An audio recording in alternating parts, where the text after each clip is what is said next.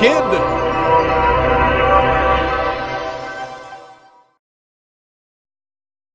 Hi, everybody. It is Brian Eisenberg, and I am here with my friend Rick Strickland. Rick and I actually go back quite a number of years. I think the first time actually I met him on Twitter years ago. The first time I met him in person was at Lance Wheeler's Pitchapalooza at, at Battle Academy. And you did a session on technology and hitting back then. You've always been on the forefront of technology and hitting. And I remember it got a little buggy because technology back then was buggy. That's right. you pulled off a great session. I think you, you educated a bunch of coaches on how to use technology.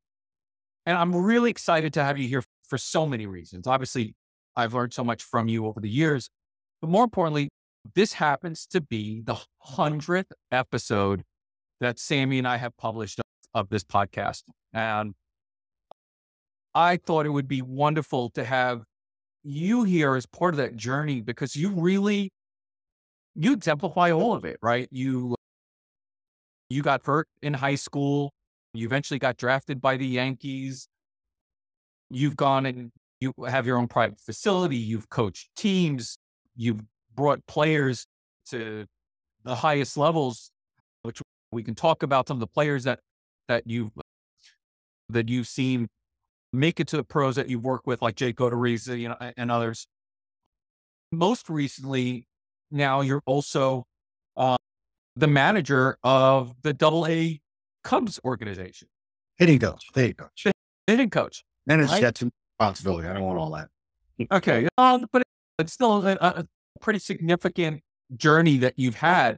And I think for, for any parent or, or athlete who, who's going to listen, you've got just so much to share. I hope we could pack it in here in, in 45 minutes. But where I wanted to start today was something that, that struck me.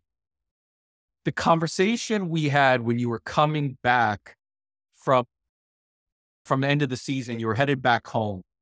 And you had mentioned a couple of things. You had mentioned number one, how you viewed your job as a hitting coach very differently today, now also working with the Cubs, but also what your new plans were for your facility this year for the younger athletes that you're working with.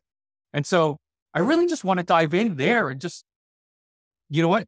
You've been at this a very long time, and obviously you still see opportunities for change and for thinking differently. Yeah, I think the biggest thing that, you know, from, know, it took a while for me to actually get myself into a position.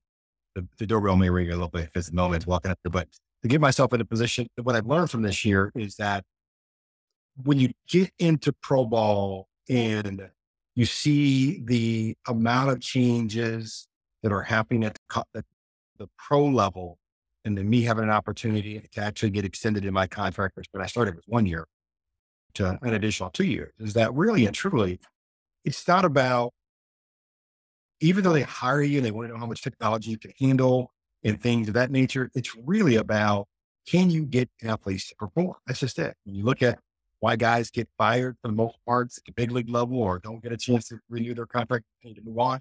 It's really down to did the players get better? Did they perform? Did you have a chance to win? Things of that nature. So it's very rare that a coach is going to lose his position if he's really good at getting guys to move forward. The biggest thing I've learned is that we get wrapped up a lot of times and just thinking that if you teach a guy the perfect swing, he's got to perform better. That's not the case right? So I don't think people get too wrapped up into how much you know about the swing, the swing, and whether or not that swing is going to be able to actually perform at a high level. So if the guy's got a great swing, you're the greatest swing coach in the world, and the game starts and he doesn't hit because he's swinging at sliders and dirt fastballs over his head, then that perfect swing really doesn't matter much. So when I when you're managing players or coaching players on a day to day basis, my job is really to get them ready to play at 615 or 715 every night. That's really what my job is. And if they don't do that, if they don't perform, then I've got to go back to the academy and work with younger athletes. So that's really the biggest thing that I, if I were to summarize what a coach is, he's not just a hitting coach. Think of hitting it in terms of the place that we're hitting with performance. And it's interesting because you came back And one of the first things you told me you were doing at your private academy was you were getting yourself a Proteus. And I just had my son Sammy tested on the Proteus at one of the facilities, and we had one of the one of the coaches who've been working on Proteus for a while talked about it. And you you explained to me why you were so excited about installing a Proteus at your facility versus the latest TrackMan or the latest pitching machine or but why Proteus? Why do you think that matters so much more for these younger hitters? When you think about what data is, how we look at it, even when I got pro ball, got back into pro ball this past year, is that basically when you look at it from a performance stand, standpoint, it's the output. It's the output. And so really what Proteus helps you understand is the input. What is it about this athlete? How much power, how much strength, how fast it can actually go. And then you start to have conversations about whether or not because there's some deficiencies in, in how they create their power and how they create their speed, what type of relationship does that have to the actual ability to execute the skill from a physical level? And so Proteus really, I'm not a strength coach. Yeah, it's still enough about it to, get, to be dangerous, but I've talked to a number of guys over the years. And so what Proteus has actually done is all these conversations I've had about it from all these different great guys and girls that talk about strength is really, it's put it into a simplistic form for me to understand as to how we need to go about building up the athletes so that I can teach them the world's greatest swing if that were to exist. So the Proteus is a wonderful piece and it's just taking all these things that this force velocity curve, things that we talk about, and really simplified it. It's also simplified it, not necessarily, but by what exercise you should do, but how you should do the exercise. Whether you should put heavy uh, weight on and do it slow and or do it fast, lightweight should do it fast, which really says simplified it and organized my thoughts for our younger athletes. Now, let's talk about that perfect swing because we still see it as as parents, as athletes. There's so many people chasing the lesson model, just trying to get that perfect swing. Is that is that really where they should be investing? What are the type of things that they should be looking for to determine whether, if they are paying for a coach, actually getting their money's worth out of it? Think about it. So the swing is a component of it. It's if you were to take there's a swing component I tell our athletes all the time, and there's a hitting mm-hmm. component right? You could have a slow swing and pretty it, right? You could have a great swing and get it, right? So there's more elements to the swing than just actually physically taking the bat and swinging it out. If the ball's sitting on the tee and I've got a perfect swing, I should expect a certain result with it because I have that. But that's not how hitters are designed. I truly believe, Brian, looking at the Proteus now, that a lot of times as athletes, we learn how to swing the bat based on how we're built, right? If I'm strong in one area, my body makes a compensation for it and be able to do things like that. And so when you when you get to the professional level, even though these guys are strong, these motor patterns and movement patterns have been baked in from basically all these years. Nobody stepped in at 12 years old to try to change these things like that. Matter of fact, I don't even know if they knew, right? So these kids come up and they have a swing that's based upon their body. And the data is telling us when you look at the output of the data that the ball the result of the ball, the actions of the ball, and where it goes and how it goes and stuff like that. Then you can kind of like backtrack as to how these movement patterns actually perform it. I try to teach our hitters from that perspective that you have a unique swing. You need to figure out what that swing is because you have to play today or play tomorrow. And we start there, picking out those pitches that match up to my swing, not necessarily me trying to build a swing that I think is perfect for there. I have to, in order to get them to perform, I have to understand how they swing and actually get them to understand that certain pitches don't fit inside of where their swing actually needs to go. Last night, case point, I say a word to kid in the cage. I got the, I got high speed fastballs rolling up, and I keep cranking this machine higher and higher and higher. And the reaction of the, the kid just keeps swinging at this pitch over and over because very uh, rarely do we actually put into a BP cage routine that the kitchen actually part of his eating development is to take a pitch. They don't. They just swing at everything. So I'm going from the waist high to the chest to the neck to the eyeballs, and this cat just keeps swinging. his And you can just see him just boiling. You shouldn't hit that pitch, right? Matter of fact, no smart human being should ever swing at a ball that's not at his eyeballs, right? you're probably not going to match up to that pitch. So sometimes in the traditional lesson space, we don't really address that enough. And that's the hitting element of it, right? That's the, the hitting part. Do you understand how to actually play the game? I think really good hitters are really good at chess. Mm-hmm. I think they really good at it, right? So they're just pushing you to a spot where they can actually do damage. And the pitchers, on the other hand, is trying to keep the ball away from that spot where they can do damage. You get to the big league levels, I don't care how hard you throw, and you can get away with some spits and pitches because you're you've got the ability to the characteristics of fastball that can beat certain players. But if you keep throwing balls, fastballs to a player to where his swing messes up, he's going to get you, right? Because that's where he's programmed to hit it. So you've got to throw the ball away.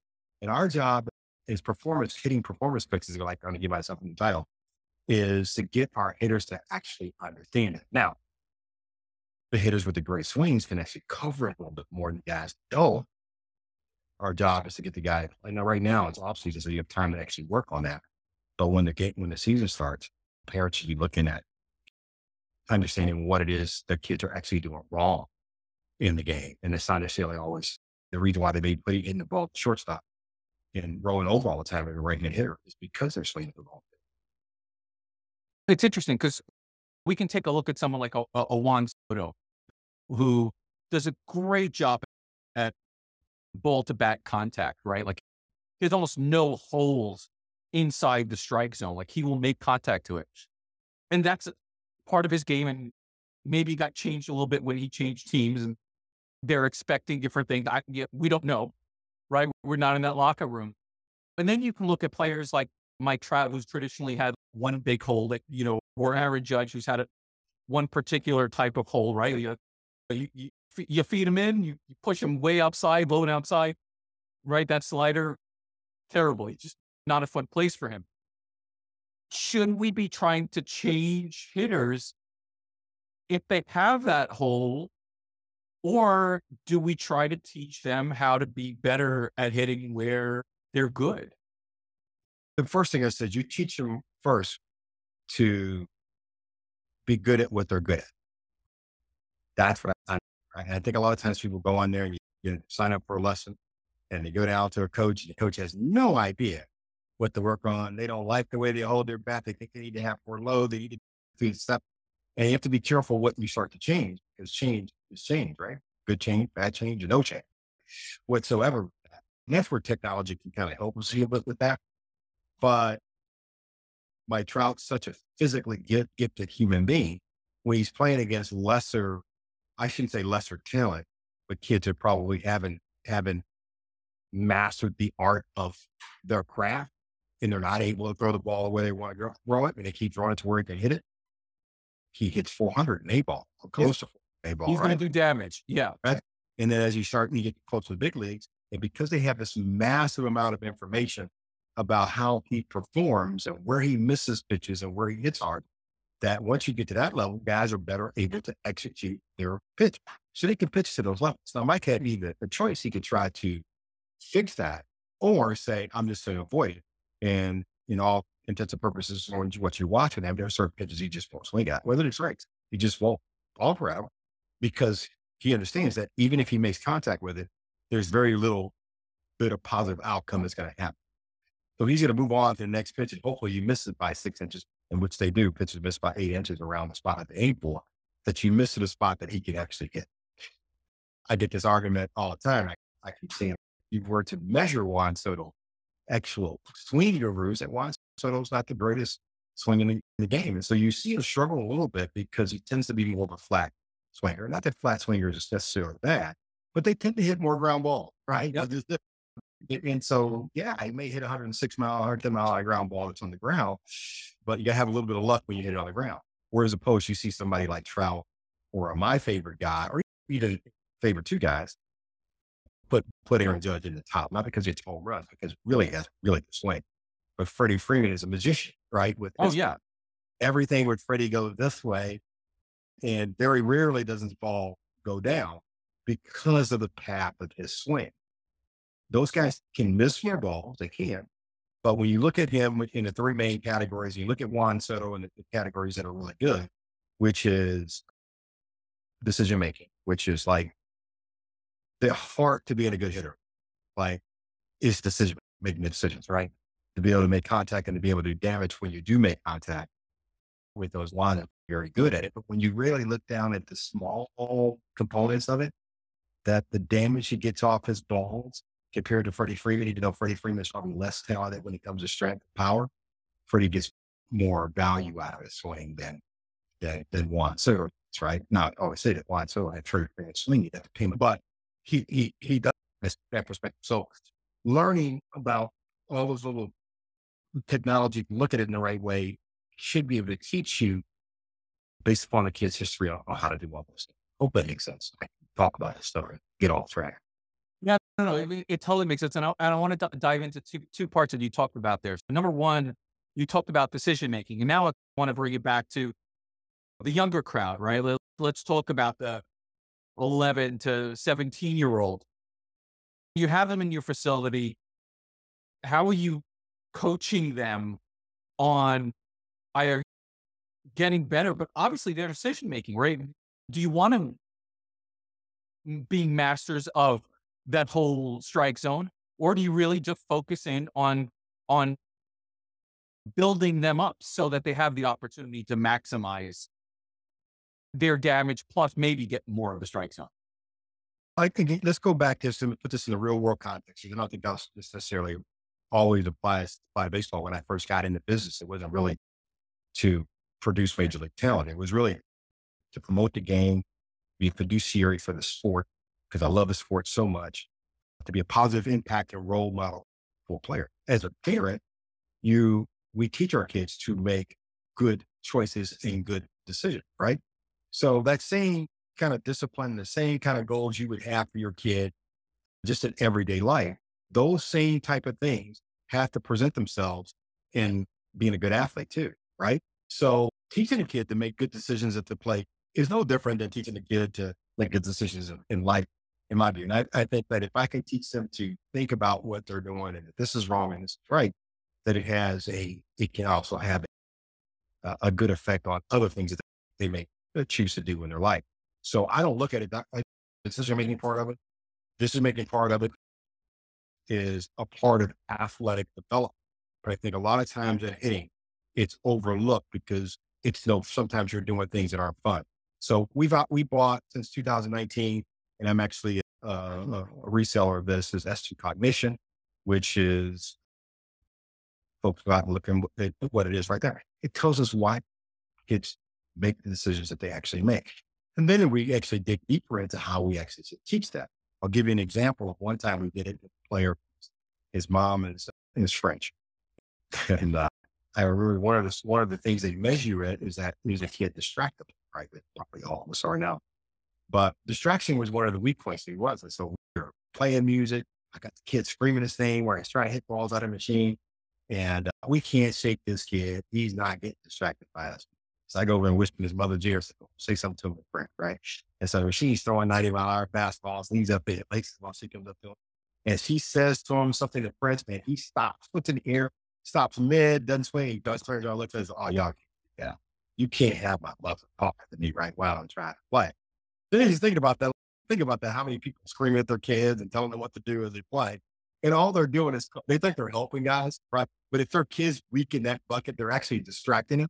They're not really helping them. And because you don't know, parents think that they're helping them, they get distracted. That was one.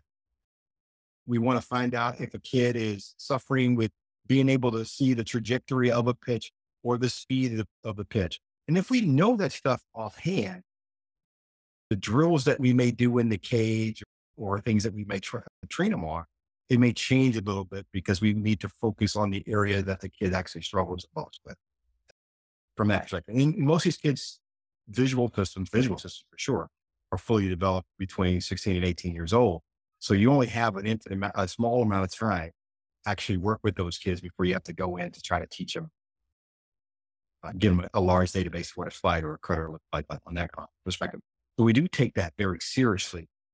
We see other products coming out there, like some of the visual, the, the virtual reality programs that, that, that do a little bit to address some of that stuff like that but we're trying to introduce that. I don't know that the kids will always work 100% and win some of those things like that, but at least we've introduced it, right? They can use that when they leave the academy, not to do them or whatever. But if they are able to transcend to the upper levels of professional baseball, a lot of these organizations are implementing that stuff right now.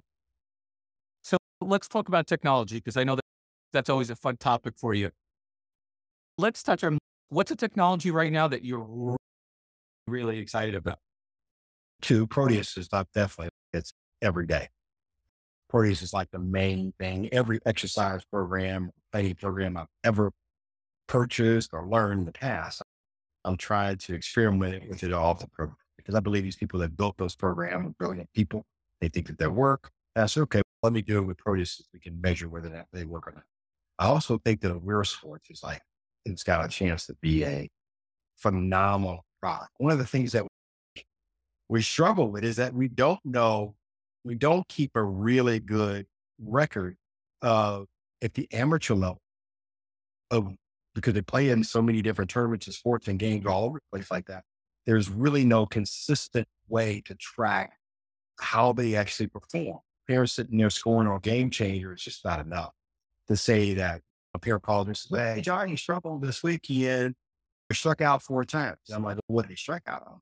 Curveball. Then you have to ask kid, well, what's a curveball? It's in the dirt. Help you with that, right? Yes. I can't help you. There's no swing coaching going to help you to stop that. Hitting may stop me with that. I need to understand why. So aware is video based. And so people have an opportunity to, track and target that they're in the academy, whether own, I just think that that type of product and no in their company, but what they are doing right on the video side actually puts the power of the cellular phone in the hands of just everyday people, Like The coach is scoring on the game, parent gives video recording in the game, kid hits a home run. Got the coaches scoring it. We've got the video. So we got all these angles of it. And I can assume that if you get these cameras and you get these people on enough fields out there, you'll have a, a really good database of, of a kid's historical history of how he performs. And it's just, and it's for baseball, but I'm sure it's going to be in other sports as well. So I'm really excited about what video can bring. In just the video camera in general, we use it for 3D motion capture through uplift, the two camera system there, which we used to go in and put a lot of sensors on the body and stuff like that. And there's arguments for and against, and I'll let the, the biomechanists, yeah, I'll let the biomechanists figure out which one is best, but it just gives us enough information as to where we need to focus our interventions on the training side.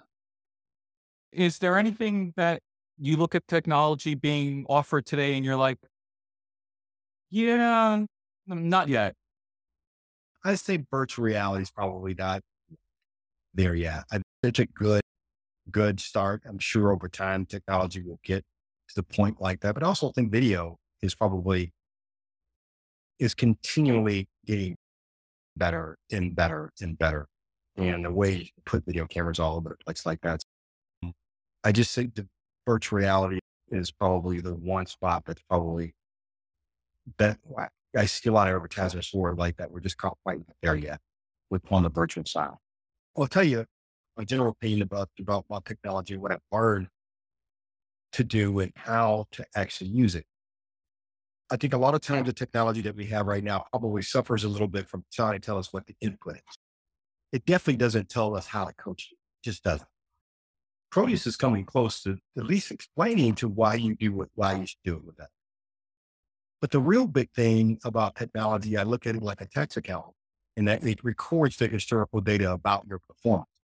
And so we have to look at it from that perspective and then make our analysis of how we're going to use it to actually make the app better with that. But I think a lot of times when we first start off, to get bat sensors, we get all these things like that. Take the bat sensor. I would always remember we put the blast motion sensor on the guy and that perfect source. And then the game happened on the weekend. This dude couldn't get right.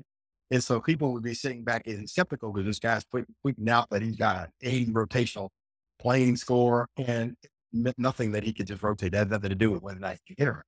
Now, Blast will tell you that when they measured people were really good at hitting, that they could see some correlations between that.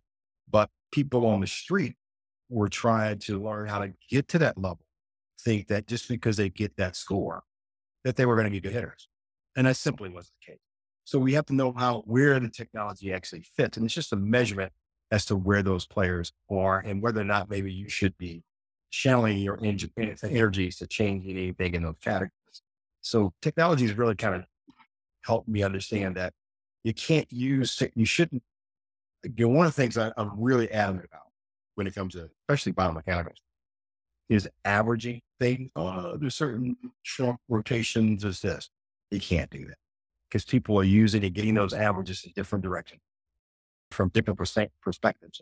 And maybe they have an average number of this, but momentum's being leaked all over the place like that. I don't want to get too technical with this, but you cannot use an average biomechanical data. At least I don't think so to teach. Right. Maybe yeah, you can do it. Might say it to teach.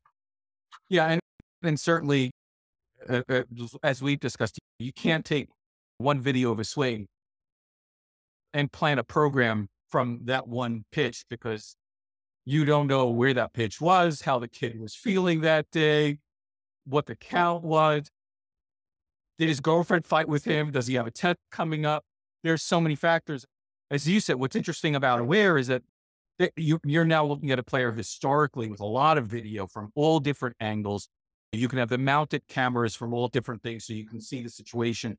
You can search for inside there based on different circumstances. Hey, I want to see how this kid fares against kids who throw 90 plus, right? Right. Instead of, oh, I'm going to judge uh, his biomechanics on a swing where he faced a kid who throws 70 poo.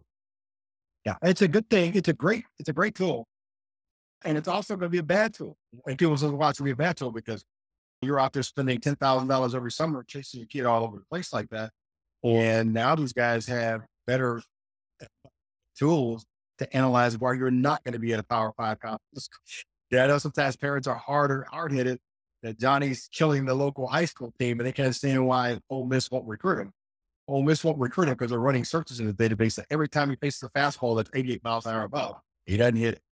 He strikes out, so stuff like that. But I also think it's good to you from that perspective because it stops wasting your time in chasing these things that your kid's probably not ready for at this point. It puts these guys in the bucket like that. It also gives them an opportunity to focus on the weaknesses that they have in the program. I go to hitting coaches say, because I'm looking at, I faced last couple of weekends, I'm facing 88 miles above and they're throwing it down on the plate. Now I'm not hitting. So why? So that's the type of stuff that a weird thing be able to help on the training side. Brian, I'll tell you, I've always said since I started our program almost about years ago, and I've never changed from this. And it's still to, to day to day. Like, like, you can't we can all have goals and aspirations of playing at the highest level, but that cannot be accomplished if you are not working to make yourself better. Kids were talking to me the other day about how a 14 year old kid or why kids do this, but I even know today, especially with the way college baseball set up now, why they even think about committing. Your 14 year old committed to a school, and they were showing me his 60 yard dash. and said, listen, the way college baseball's shaped right now, it is it's not important how good you are at 14. It's not about how good you are at 14. It's really how good you are when you get to campus, right? And mm-hmm. I'm saying, if you're throwing 100 miles an hour, running six four sixties and crushing 95 mile an hour fastballs, and that kid's not when you are 19 years old, you're going to take his spot. That's kind of how the game is. Baseball's such a late developing sport. You don't have to be great at 16 years old. You have to be great at 20, 21, 22, 23 years old. So there's time. And so the only way you get to be that great is that up to train. And technology helps us stay on that path. So let's go back there because from what I from what I've researched, you've had, you know, 300 plus kids who've gone on to play in college from your teams and 80 something professional players, all stars. Uh, Andrew Benintendi's the other one of the other ones. If you're taking a kid today, right, everything we have available. Uh, say, and we're not talking about willing to spend millions of dollars to develop your kid, but reasonable path that we're seeing most most parents do today. And you want to help them maximize their development. What? Give me the buckets of how you would tell a parent, "Hey, here are the things you need to do from now. Let's call it twelve year old or thirteen year old till college or beyond? What, how do you bucket this all? So you would basically say you need to become as good an athlete as possible. That doesn't mean he has to become a, an Olympic style athlete. He needs to become a really good athlete. Sometimes I think in the baseball space, especially with these younger kids that are playing, right? I hate it when a parent comes to me and says, he's a baseball player. I, athlete first, athlete first, because being an athlete, a really good athlete will help the kid develop the talents to be powerful and explosive and those types of things. So as many of those things he can play early on so that he can get the, the, the physical liter- literacy of being able to control his body and do those things like that is super important. The worst thing in the world is bringing a kid that's, that's only his only phase of athleticism is to swing a bat. I've seen some kids, I have arguments with a, with some people who had their kids and they studied to swing and they're the greatest hitting coach ever. And they just worked on swinging. These kids are pretty good at striking the ball. However, they lack in the other athletic components that are really going to be able to do it. As you hear from the scouting report, I've known these kids since they were 11 years old. And the dad's convinced me that he's the greatest hitting coach in the history. But you see, when you're in a scout that the kid's like really lacking on the athletic side, not a good defender, not a good uh, things like that, that you actually get measured and paid in the sport. And I just think that those types of the, the neglect of that and strictly just focus on the skill part of it will eventually come up to bite you in, in the, the what? The people that, and when you get to the organizations on that, they're measuring their ability to create power. They're measuring their ability to stretch and do all these other kind of things like that. And a lot of the time, best athlete, that's something rooted in how they were developed early on as a player. People from other countries, these kids are walking barefooted on beaches, they're doing different things. And so their connection with Europe is different than a kid's connection with Europe that sits and plays video games all right? It's just different than that, right? I'm going to say that. I'll say this too. I used to say this a lot. Our select program, the better athletes were the ones who weren't from the city and the private school. They were mm-hmm. better athletes were the kids that were from small from towns that were getting up, cutting grass and throwing hay for summer jobs and stuff like that. And so there was a connection between being just a good human being athlete than anything else. So I'm going to say you start there, right? At some point in time, I usually tell the guys in our program, probably going to have to make a decision. And it doesn't have to probably come until you're about 15 or 16 years old, right? About what sport you play because it's such a highly competitive field. Some of you guys may have to look at spending more time doing this than playing football and basketball. There are some kids that they can play all three and be dominant in all three population of kids that's doing that, scouts would argue with them that they should play all three sports, but they can say that. But once you get the player development machine, that needle, that window runs really fast. You have a two or three year window to prove to the organization, go to an American kid, whether or not you can play professional before they move on. I think probably around that high school age that they should probably start to give themselves some consideration, really focusing on the skill part of it. But 8, 9, 10, 11, 12, 13, 14, 15, you should be working on multiple sports learning how to develop or. Yeah, it's interesting because I remember when I attended the first parent meeting for the basketball team at my son's school, and he, he goes to a 6A school, very competitive. And the coach told everybody straight up front, he said, I don't expect any of these kids to be able to play two sports at a school like this for very long. He said, you just, you can't be, you can't play at such a competitive level and have time to train for both. It's just very rare. Like most kids can't do it. Comes sophomore year, Sam was like, look, I'll try out for the basketball team, but I really want to focus in on playing baseball. So he spent all his energy there. You know, they, they said how, how well he moved for a big man but he was not going to invest his time because it's a training economy issue in order to stay competitive at basketball, preferred baseball. And I think, yes, the talk of being an, uh, an athlete and playing multiple sports is great, but we do need to look at that training economy, time spent on training them, whether it's better or worse for the athlete. And if, you, if your goal is not to play college basketball and you enjoy the sport, then go play, then play high school basketball. It's okay. We're not saying that, but if you're, if I, I'm saying if you really want to play college basketball, you're going to have to spend a few more hours work on a craft because that landscape to play at college is really competitive. Yep. When you're playing basketball or kicking soccer balls and your competition's actually working on their, their, their bodies, their skill, get themselves prepared. Now, that's not talking about 14 or 15 years old. We're talking about when you get close to making that, when the decision time comes, so you go to, you have to constantly move that deal forward to get better. I mean, that's the case in baseball as well, right? It's not so important at 14, 15 years old. I had There, there are very few Bo Jacksons in the world. It's very few. Sanders. That's very, very, yeah. Okay.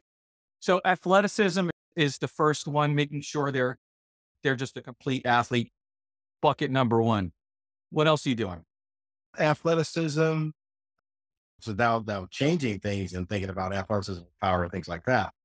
I don't know where the decision making component comes in because I haven't studied as much as I'd like to. Not knowing whether a guy who's a really good chess player or checkers player is good at decision making. Probably, probably is, right? So if I were, you have to, you know, being an athlete is fine, taking them out, running them out, soccer, blocking them off like that. But instilling them some type of work, ethic. Because if they're going to be really good at this sport, they have to learn how. They just do. You, you can't be out carrying their bags for them and things like that. They got to have some self discipline and it has to start very early on with them if they're going to make it. They just can't get dropped in the middle of some already crazy modern athletes and think that your son's going to all of a sudden be able to channel that energy.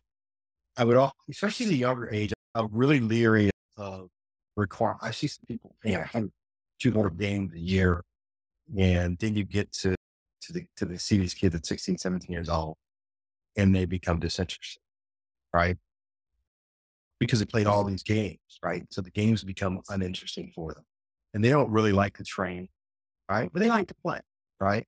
And we know that that training is going to have to be a part of it. So we get these disconnected athletes because people just went and just dropped them all in games, and that's all they want to do is like You have to teach them how to work, right? They have to learn how to work so they can become good at better athletes at that. Let's see here. The other core portion of, of that, think of one.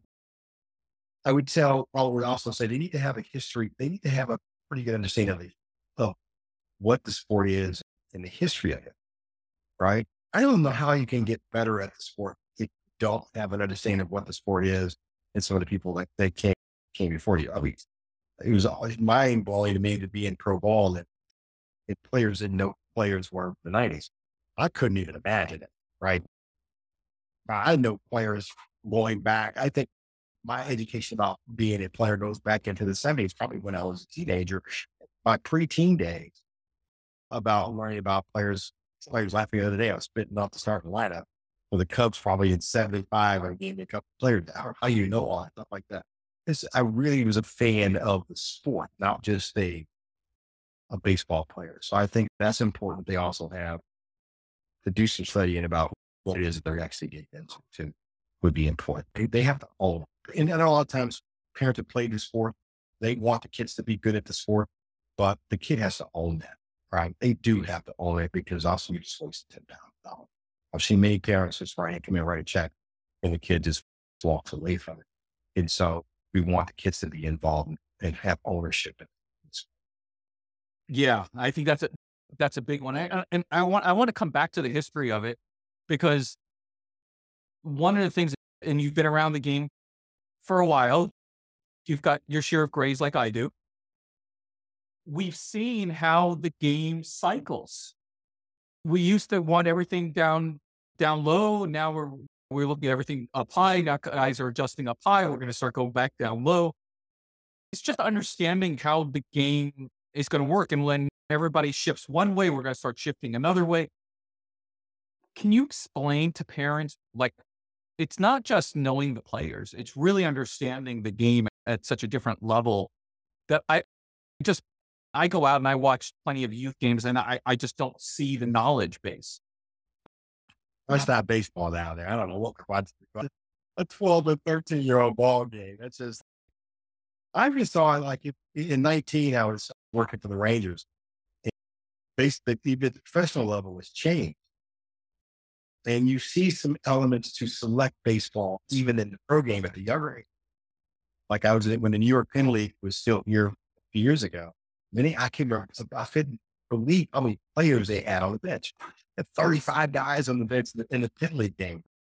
And so there's that select baseball mentality. Kids, everybody's going to get to play three to four times or whatever. It's like that. But, um, yeah, when we started to really focus on recruitment and showcasing the ability to teach our kids what the game actually was, suffer. It does suffer. And I'm guilty of that too. Because I was, yeah, I'm guilty a little bit because we never wanted uh, on that thing. We wanted to check it. So my goal was to teach our kids how get. So that was my, uh, my excuse for not wanting with our or something like that. But that's a different selfish type of way to actually look at it. There's some coaches that are really good at teaching to, to, to keep the context of the game and things like that. They're really good. They're doing a master job of it. But the real big thing I see is that we have people coaching the game that don't have an appreciation for how the game should be played. We have people that play the game that don't have appreciation for how the game should be played. And, and I think what you do is sometimes you see a filtering of those type of athletes reaching up to the highest level of baseball. People complain about these kids a lot play baseball. They were never taught how to play.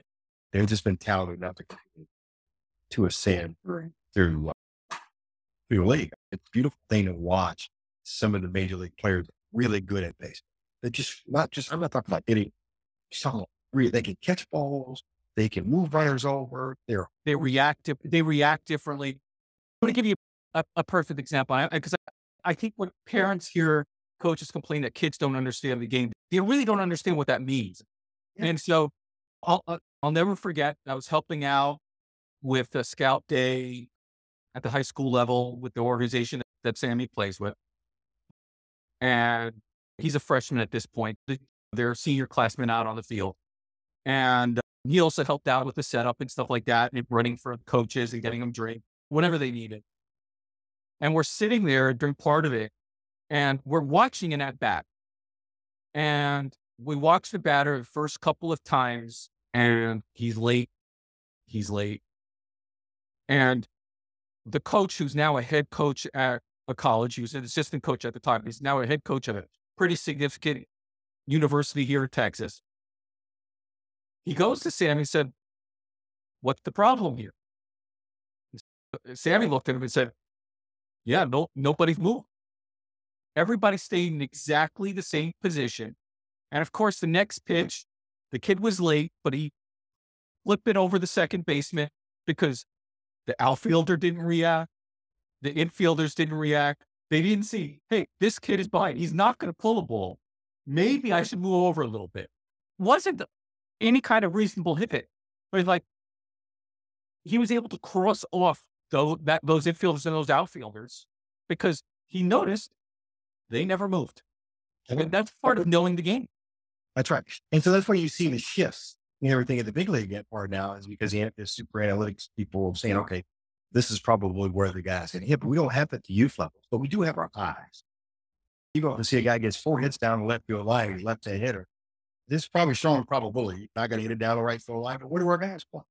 They play them straight up. They do like that. And there's more kids not having an understanding of how that game is actually playing how the game should be played, that you should be paying attention to what's going on. And if you do that, you'll make better plays. They saw themselves say the guys who tended to be the better base runners on teams also tended to be your better defenders. Things do I. They pay attention. to They, right. They are actually watching. You can't be a good base runner if you're not really alert and paying attention to your surroundings. Those guys tended to be better defenders as well.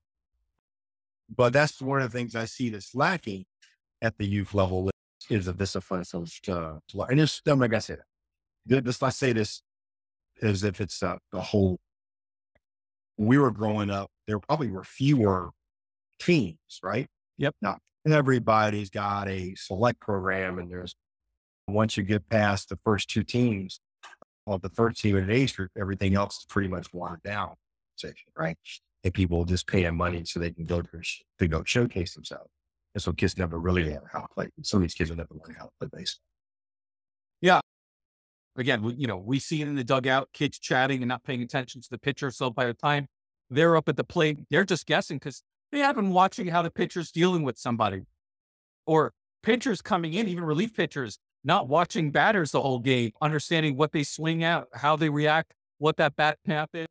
Once you know uh-huh. that, your job's easy. But you got an advantage over people. I always say this, Brian, Brian, I say this a lot.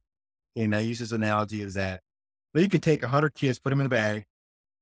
This is the way it works, right? You got 100 kids that play baseball. You're going to shake that bag and see how many baseball players fall out of it. It's not going to be, a, that's right. They're shaking to, to find it. And that's what we're creating. A lot of times it's like, maybe it was a of, you go look at how recruitment's done now. You get all these teams that got 60 kids that come to campus, right? Like oh, only keeping 35, 25 of 25, 30 get cut. Because what are you looking? You're looking for the best 25, uh, the best 25 players or 35 players they can put around baseball, right? And even on that 35, probably only have about 10 players really get baseball players. So you're looking for the best guys. And so it, it would be my advice to parents is to teach them how to be a rock solid baseball, athleticism, history of the sport, play enough games, train your tail off, work on your weaknesses, right? And become the best player because those guys actually get afforded more opportunities than sometimes the most talented guys. They do. It's basically, you know, some of these the power five conferences and they're cutting guys that throw 95 miles an hour. People like, I can't believe they cut that guy. We can't pitch for me. I got the 88 mile an hour guy on the mound because I can put him on the mound and he can get, he can throw the ball over the plate and we have a chance to catch it so we can get out of the game. It pays attention. So the player's up, this hitter's up there. He can execute his fighter down the way. This kid can't hit it and I can get on to the next game. We can win again with this. People just do not understand. So they're mm-hmm. amazed. They go look at a, a power five game and they got a pitcher that's coming out of the bullpen. It's throwing 90, 90 miles an hour. And the kid goes, I can throw 90 miles an hour. But yeah, you can't get SEC hitters out. So you can't pitch it. Yeah. Velocity gives you opportunities to make mistakes and get away with them. Doesn't necessarily mean you can make mistakes. Yeah. All these hitters can hit that now. Not like hitters can't hit it. We're playing a double A game and the kid from the SEC who topped 105 miles an hour gave up seven runs, eight runs in the double in his double A outing. I think all seven, seven of them were against us. So as hard as he was throwing, they were hitting the backhand as hard as he's throwing in there. So hitters can actually hit. You have to learn. And I'm not saying you give up on this player. He's going to have to learn how to pitch something wrong. But and so when you throw that hard, you can learn how to pitch. You pitch bigger. But no matter what your stuff is, if you can get guys out with it, you're probably going to find a spot. Guys usually don't lose opportunities to play uh, when they're performing well.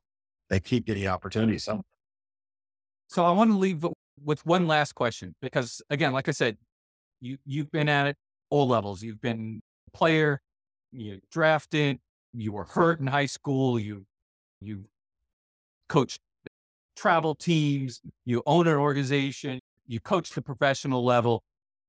How do parents find mentors, people they can really trust with their kids and their future and their dreams. How do you find these right people, not just the people who are out there for your money? I can tell you a lot of times people find where they're going to be in crazy ways. They say player people run organizations. They are always from is looking at it from a business standpoint. They're going to put the other club out of business. I'm like, can't do that, right? If you don't know what kind of relationship these people form with the people on the other side, right? If they look at those people as their trusted mentors, they're always going to look at them as trusted mentors. Right? Parents have to do a better job of, of screening those in, of of what the goals and aspirations of a coach is. Coach is there to help you, even if he doesn't, if he's not the best guy as far as his information. That guy really wants or gal wants to help you they'll go out and find the information to help you. I think a lot of times parents get burned because they they're looking for quick answers and they're not really open to really the critical information about what the child. I remember, just give you an example of what I'm thinking here. We've had instances over the years where parents oh, call me and say, "Why is Billy not batting?" I don't understand why Billy's batting third line, but if there was something against the coach, had something against the child, I go, listen, our coaches like to win. They want to win. I said, And I don't think they're bad big plans because they think so lowly of him that he thought they thought he was going to help him win and he needed to get more bats, he bat higher in a lot. I said, so they're not doing it because they hate your child, doing it because what they do. So I think a lot of times people, because it's their child, they think with emotion. And so they end up making bad decisions based on emotion. My son's on the B team. And so uh, I'm going to go to the other organization and play for A team. Is if going to the other organizations play A team is something big. People have to really kind of get in down think to how they find because they're all over the place, but they have to really get down to what's important. If it's just chasing trophies, there's a ton of teams out there that are built for that, right? But if you really want to get your player to the highest level, he needs to get himself, sometimes a team with the people that can help them reach those goals, whether it's a personal trainer, whether baseball coach, it's football coach, whatever strength coach, whatever it is like that, they have to be able to find and seek those people out. And they need to ask the right question, right? They can't just show up at the doorstep because my neighbor's side went there and he performed well. Because what you find out is that there's no connection between that coach and your player. They don't like each other, so there's nothing that happens. So I think a lot of people find their coaches that matter. So I think you can, there's a lot of talented people out there that found or all over the place internet I think people have to do it. They can't think of it in terms of a pack. They have to think about in terms of, of an individual. They have to go seek out what's best for their child and not necessarily because the neighbor's done it. And I see that is how the business flourishes itself, right? I saw organizations go from one team to 1,000 members really quickly like that. And there's no way I'm telling you on this earth that an organization can be that big and so many kids. Just can't, right? I mean, they don't have coaches lining the whole organization that can sit there and go through a thousand players and help every one of those guys. Usually these coaches that are really good at master coaching are better when they're able to handle a smaller number of players and focus on a smaller number of players, but they grow so big. Why? Because parents pay three, four thousand dollars a year. It turns into a four million dollar business. And so once it gets to that point, then people start making business decisions and not decisions that are based on health of the player. So I'm more and more likely, I'm a parent going through this, and I did this with my daughter who's a division one softball player, is we stayed small. So we could focus on her personal growth, not necessarily on being on the biggest club in St. Louis and following that path because the biggest club in St. Louis is, is usually looking to pat its own self and not necessarily give my child what she. That's what I'll tell the parents. I a parent walk up one day and say, what do you say about year old kid in lessons. I go, uh, another five, six years. Oh, man, like, why? Until well, he's talking about pitching lessons. I said, he's allowed to be an athlete first before you start trying to get form his body to be something else, right? Uh, so they take him down and local coach and use nothing as we can, then you gotta, you've opened that window. But let these guys be athletes and let them grow from that perspective and be, have them with a coach that's interested in teaching about the game and, you know, and all develop portion of all that tournament robots. Yeah. As our, as our good friend, Dr. Ismail Gallo was saying, we're seeing too many kids out there who just don't know how to move. They're just, they're stuck in their training models and they've lost their flow. They just don't, they're just not athletes. I'll tell you, I was watching the other day. I was watching where I was a coach 10 years ago, 15 years ago. I was watching guys do team drills in another cage and they got the team going and they're all doing the same robotic exercise. And I was like, I can't say anything critical because that's exactly how I fit. And you know that what's going to happen is two guys will get better, six guys will play the same, two guys will get worse. and the guys that are staying the same and get worse, they all on the same track. They're not getting better. And so you don't understand why that that happens. And so parents have to look people, guys and girls, and they're out there. There's some guys, really brilliant coaches out there that are looking and are always questioning it and exploring ways to make their athletes better. It's not the population, it's a small subset of the population out there, right? Because they would do it for free, they do it for more money, for no money at all. But you got to find us in your area. They're out there. They're out there. Absolutely. Rick, again, thank you so much for your time. If anybody wants to uh, track you down and, and seek some of your wisdom, how can they find you? I'm uh, the tw- my Twitter account, which is Sling Rehab, or Instagram at the Train Right Academy, SLP Nation on Instagram as well. Awesome. Thank you so much for your time today, and uh, good luck with the uh, returning to uh, the Cubs. Before you know it, you'll be headed back to spring training. No, thanks. Oh, I'm gonna leave it off. Thank you, Brian. Thank you for listening. If you've enjoyed this episode, please consider leaving a review or sharing it with a friend. Also, please consider following us at Baseball Mentors and picking up a copy of our book, Play Ball Kid. We wish you the best of luck in your baseball journey.